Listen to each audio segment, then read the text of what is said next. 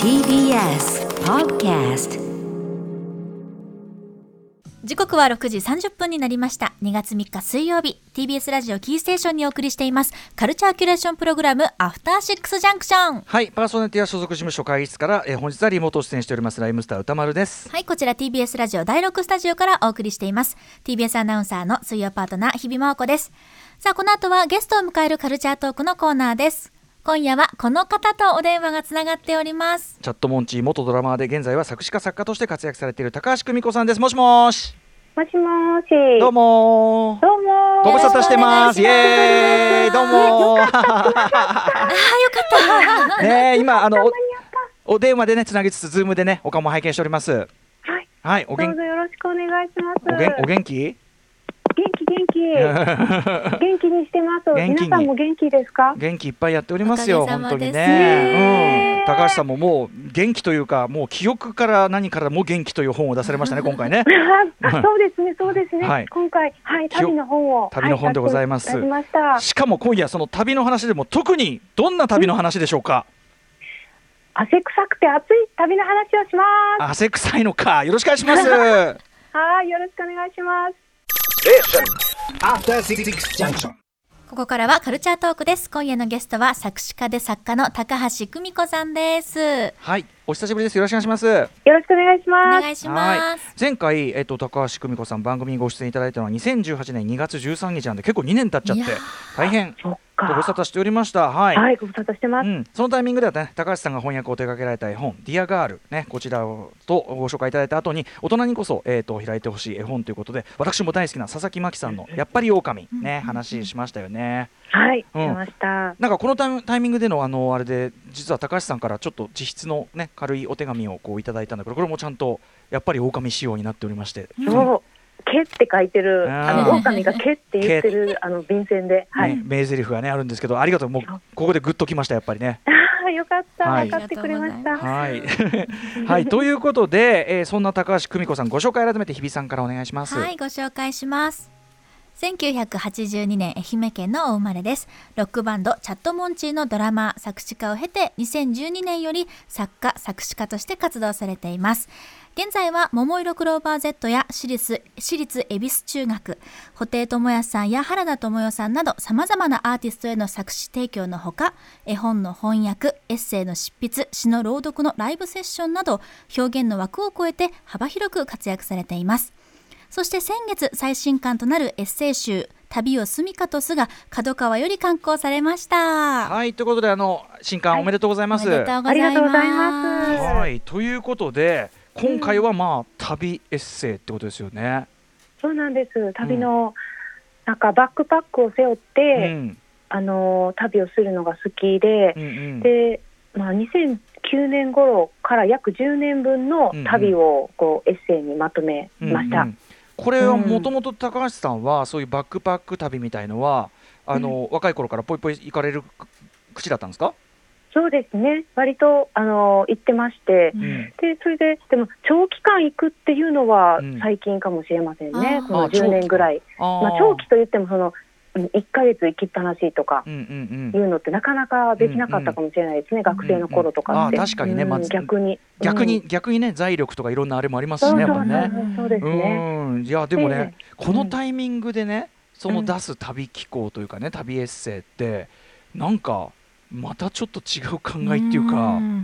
そうかもしれない。皆さん、私も含めて、うんね、去年はどこにも行けなかった1年だったと思うし、うんうんまあ、まだしばらくは海外旅行ってできない時なので、本の中で一緒に、私と一緒に旅をしてもらえたらいいなという思いもあって、うん出はいしました。ね、だから普段読むそういう旅本と違う考えも僕も湧きましたし、あとあそ本当のですか。高橋さんのその旅というものに対するこうスタンスというか視線みたいなのがねこれこの中に入ってるのって、まあ、アジアがあったり、まあ、ヨーロッパがあったり、北欧があったりみたいないろんな国入ってるけどもそれと同時に国内とかなんなら下北とかね、うんうんああ、そうですね。なんかそこもうん並列っていうか、本当はだからその旅人の目線持って東京を眺めることも全然本当できるはずだけど、その目を取り戻すためにこそこう旅に行ったりするみたいなその、うんなんか高橋さんのスタンスがねなんかうなかなか目から鱗でうわ嬉しい本当になんか、はいありがとうございます、んでもそうかもしれないです書いてて私も思いました、うんうんどこも全部もう旅になるんだと思ったし、うんうん去年は特にあの遠くに行けないからこそ近所を歩くだけ、空を見上げるだけ、うん紅葉を見るだけで、うんなんかこうハッとする、うんうん、皆さんそうだったんじゃないかなと思うんですけど、うんうんうんうん私たちはみんな旅の中に住んでて、うんうんこの日常のうんちょっとした些細な変化すべてがやっぱ旅なんだよって、うん本当に思わされましたね。ねうんね、でもねそれがいつもこうこ旅人の視点でフレッシュにいられればいいけど、まあ、ついついそれを忘れがちな時にこうふと旅行くと別の視点とか別の場所の別の人生とか、ね、別の別の全く別の何かみたいなのを見ることで逆にこう自分たちの人生とか暮らしも見すべ、ね、照らし返すことでこれ本当にすごく普遍的で多分みんな旅行に行くと東京に行けば行くほど感じてることなのに、こうはい意外とねこうだから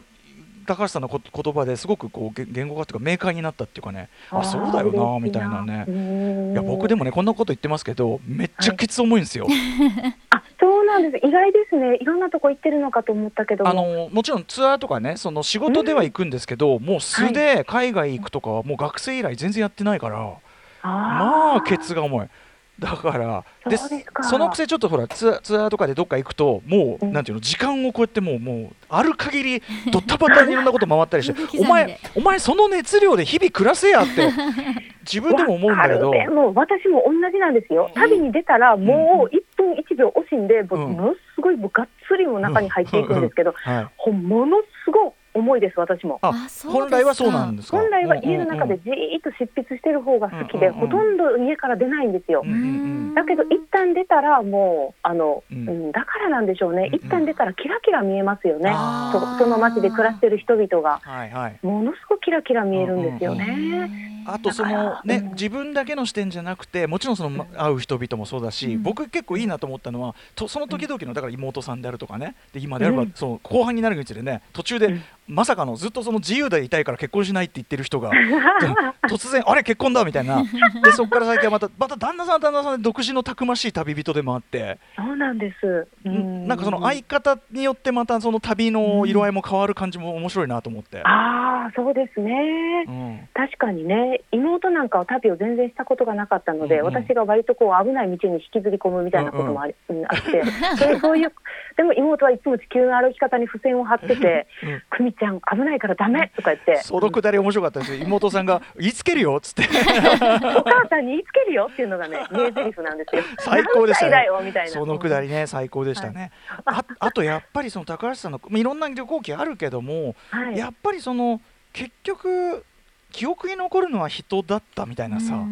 そのそうよなんです良くも悪くもねこれねそこがそこの良くも悪くものちゃんと悪くももい意外ね一生裂かれてたりして。そう騙されたこととかもいっぱいあるんですよ。とけれど、うんも、どんなに美味しい三つ星レストランとかに行ったりとか、高級なホテルに泊まったとしても、はいほもうほとんど覚えてないんです、そういうこと。うんうんうんそれよりも人なんです、親切にしてもらった人だったりとうか、んうんあとはこう、なんか、あの人悪かったなーみたいなことだったりとか、うんうんそういうことを覚えてますね。はい、いやそれもねだからあたかもやっぱ高橋さんの視点をちょっと借りてるというか旅行したように僕もだからカンボジアの例えばラーさんのねことをすごく近く感じるし、彼はその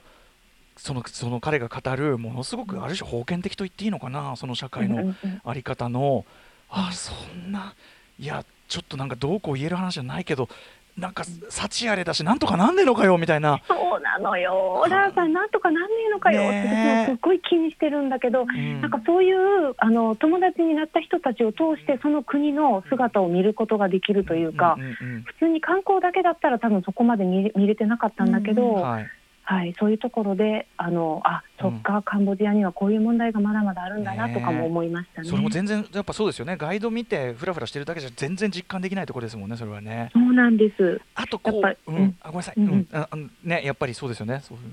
実そ感うできでないすところね。やっぱふ踏み込んだからこそみたいなことはあって、うんそうだから、うんうんそうねそうなんだよね難しい、でもそこはそうだな。ねうんあとそのやっぱりこう誰もがこう経験するちょっとこうそこはかとない嫌な思い例えば差別的なそのはい。いわゆるそのブラック・ライブズ・マターみたいなああいうこう深刻なんじゃなくても、うあんあっていうこうねそうそこまで深刻じゃなくてもやっぱり私はアジア人なんだっていうことを少し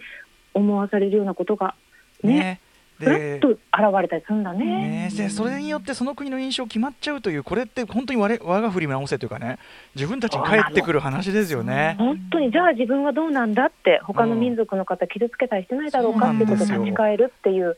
もう本当に旅に行ったらいろんなこと考えさせられますね、うんだから本当そうですねだし、うんさらにこのタイミングだからねなんかちょっと前までねそういうインバウンドのねそのお越しになっうんてそれあれをねなんかこう揶揄するようなのあったけど何を言ってんだと、うんもういやうんありがとうってことじゃねえのっつって、そうう,、ん、そうだよ、うん、なんかねそういうこうだからやっぱりその視点こちらの視点を固まらせないとかあのよりこう引き出しを豊かにするみたいなのが旅でありっていうのをサビの本質をね、ちょっとねすごい、うんあの平易な文章でですね真理をついていてくれるというかすごいあの目鱗がすごく落ちました本当にこの本で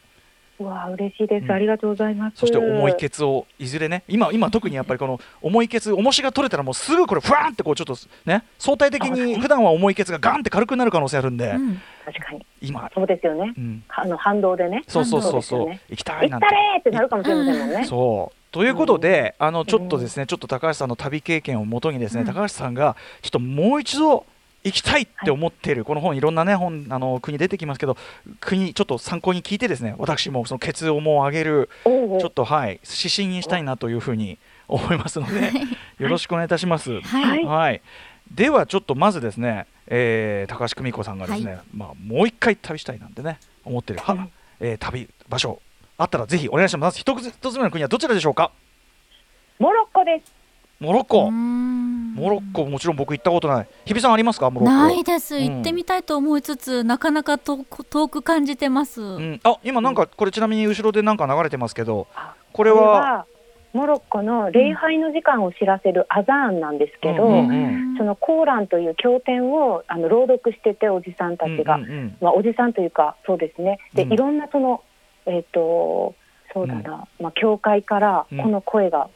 不協和音のようにうんわーって流れてきて、うんものすごく気持ちよくてですうね、んうんうんうんだから眠たくなるんですこれ聞いてたそらうあ。ですよねなんつうかこれがわーんと混ざってて本当トランス感ってありますよねなんか誘われる感じですトよランスね。なんでうす、んうんうんうんそうかこれが1日5回もえうー、んそ1んな日に5回も流れてきて、へーうんうんでそのあのちょうど私が行った時期はラマダンの期間中うでんその断食を皆さんしているんですうね。んうんうんだからね夜中のね3時からね、うん翌日の夜のうん8時ぐらいまで飲まず食わずなんです、ね大変うん大変で、うんうんものすごい暑いんだけどうんもう皆さんだからねあのお店屋さんとかもバブーシュに囲まれながらぐたーって寝てたりとか、うんその場でそう寝ていたりとかうんうんうん犬もみんな寝てるしうんうんすごいねお昼が静かなんですよ。なんかちょっとこうオフ感っていうかうんうんうんう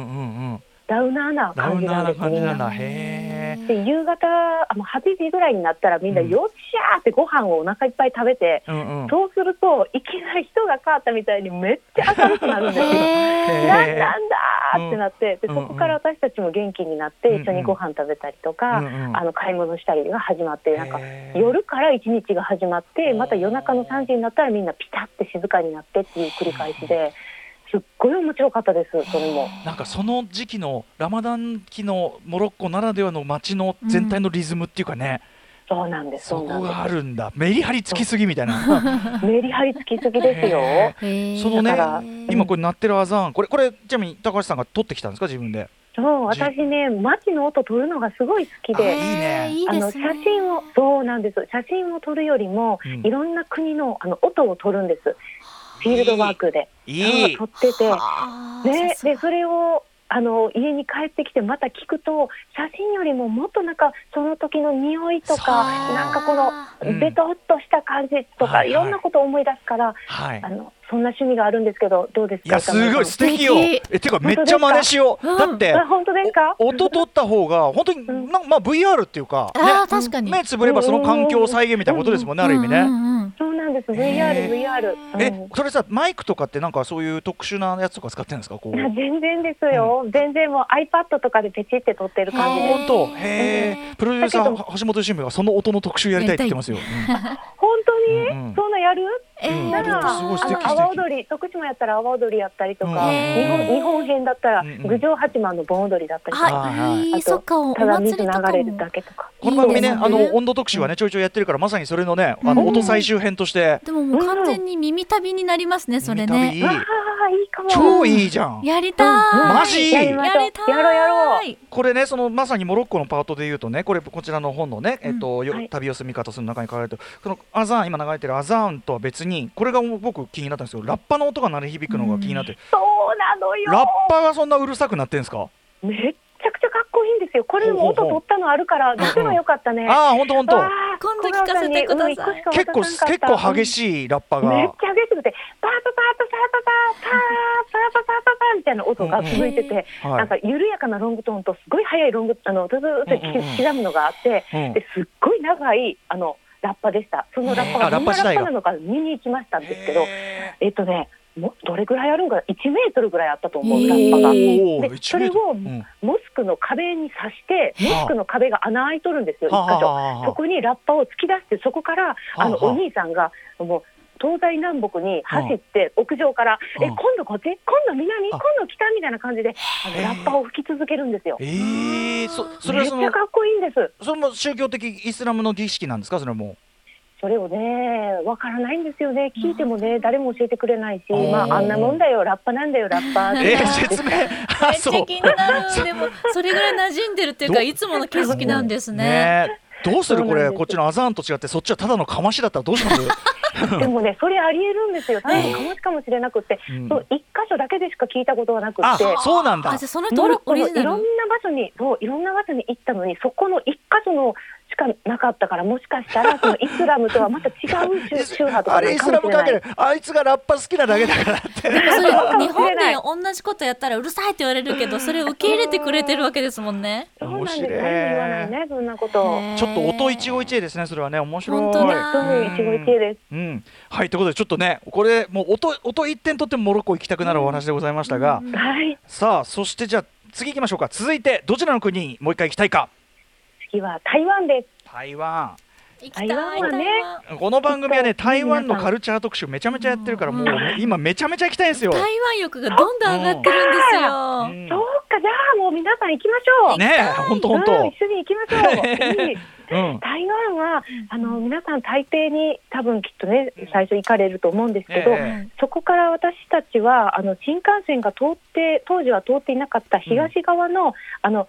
カレンとかいてファーレンとか、うんうんえっとティントンとかこうガオションとかこうなんていうんですかね、うんちょっとこう田舎の町の方を、うんあの時間をかけて電車で巡るんですけど、うんうんそこがまたいいんですよね、んうんその田舎町でねそうんの、うん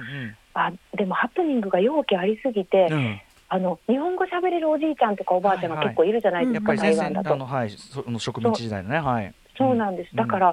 皆さんね助けてくれるんですよねすね。すあごあいそねっ。か先節になってくれるうんう本ん当にまた行きたいなと思いますよね。うんねちょっとあの具合が悪い時期もファーレンの時はね終わりだそったよううですかならのよ、うんうん風邪ひいて、ほとんどね、ホテルから出てなかったからね、ファーレンは。うんねえちょっとこれリベだからリベンジかましたいというリベンねジしたいうん台う湾ん台湾はなんかい僕の番組でそういう文学とかね音楽とか、い、ろんな、こう紹介するだになんかいけてるし、そのコロナウイルス対策一つ見たってまあいけてそうるでしすよ、早かったよね。うん、この間なんかテレビでやってたのは子どもの視力の,、うんあの問題みたいのに台湾やっぱりすごくいち早く新たな試みしてて、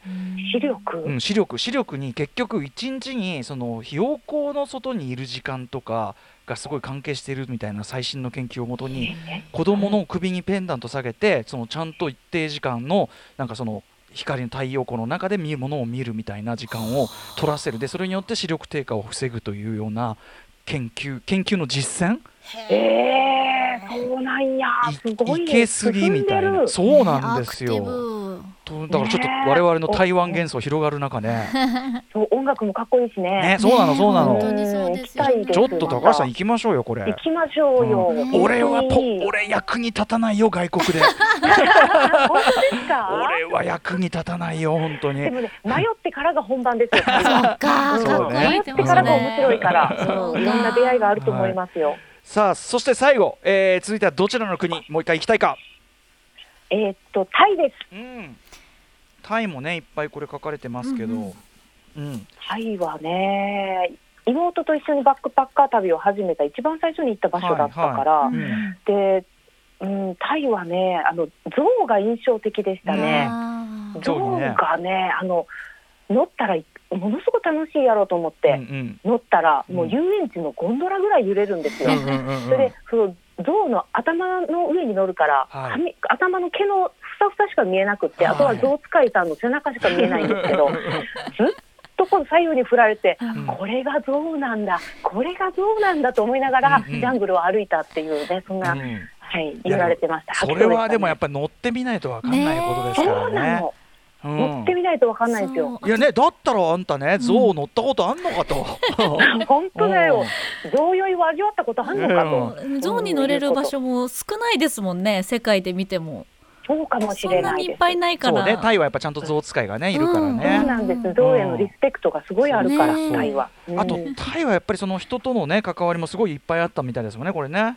そうですね。タン君っていうタン君男の子と出会って、その子が街をね、いろんなとこ案内してくれてう、んやっぱりでも人との関わりからあの、うん、感じることは多かったですうんうね。んねちょっとじゃあタイタイもそういう意味ではタン君どうしてるかなみたいなこともありますもんねやっぱね。ねあそれはるねタン君は失恋をずっと引きずってたからね。うんうんうん6年間失恋を引きずってる男の子やったから、うんもうそろそろ吹っ切れてるかなとかど思うってかね。なあとね、まあ今日はね、あの外国の話で主にモロッコね、台湾、タイと聞きましたけど、本当に今回のその出された旅を住みたかとする国内の話もいっぱい出てて、奄美のね話であるとか、僕やっぱ下北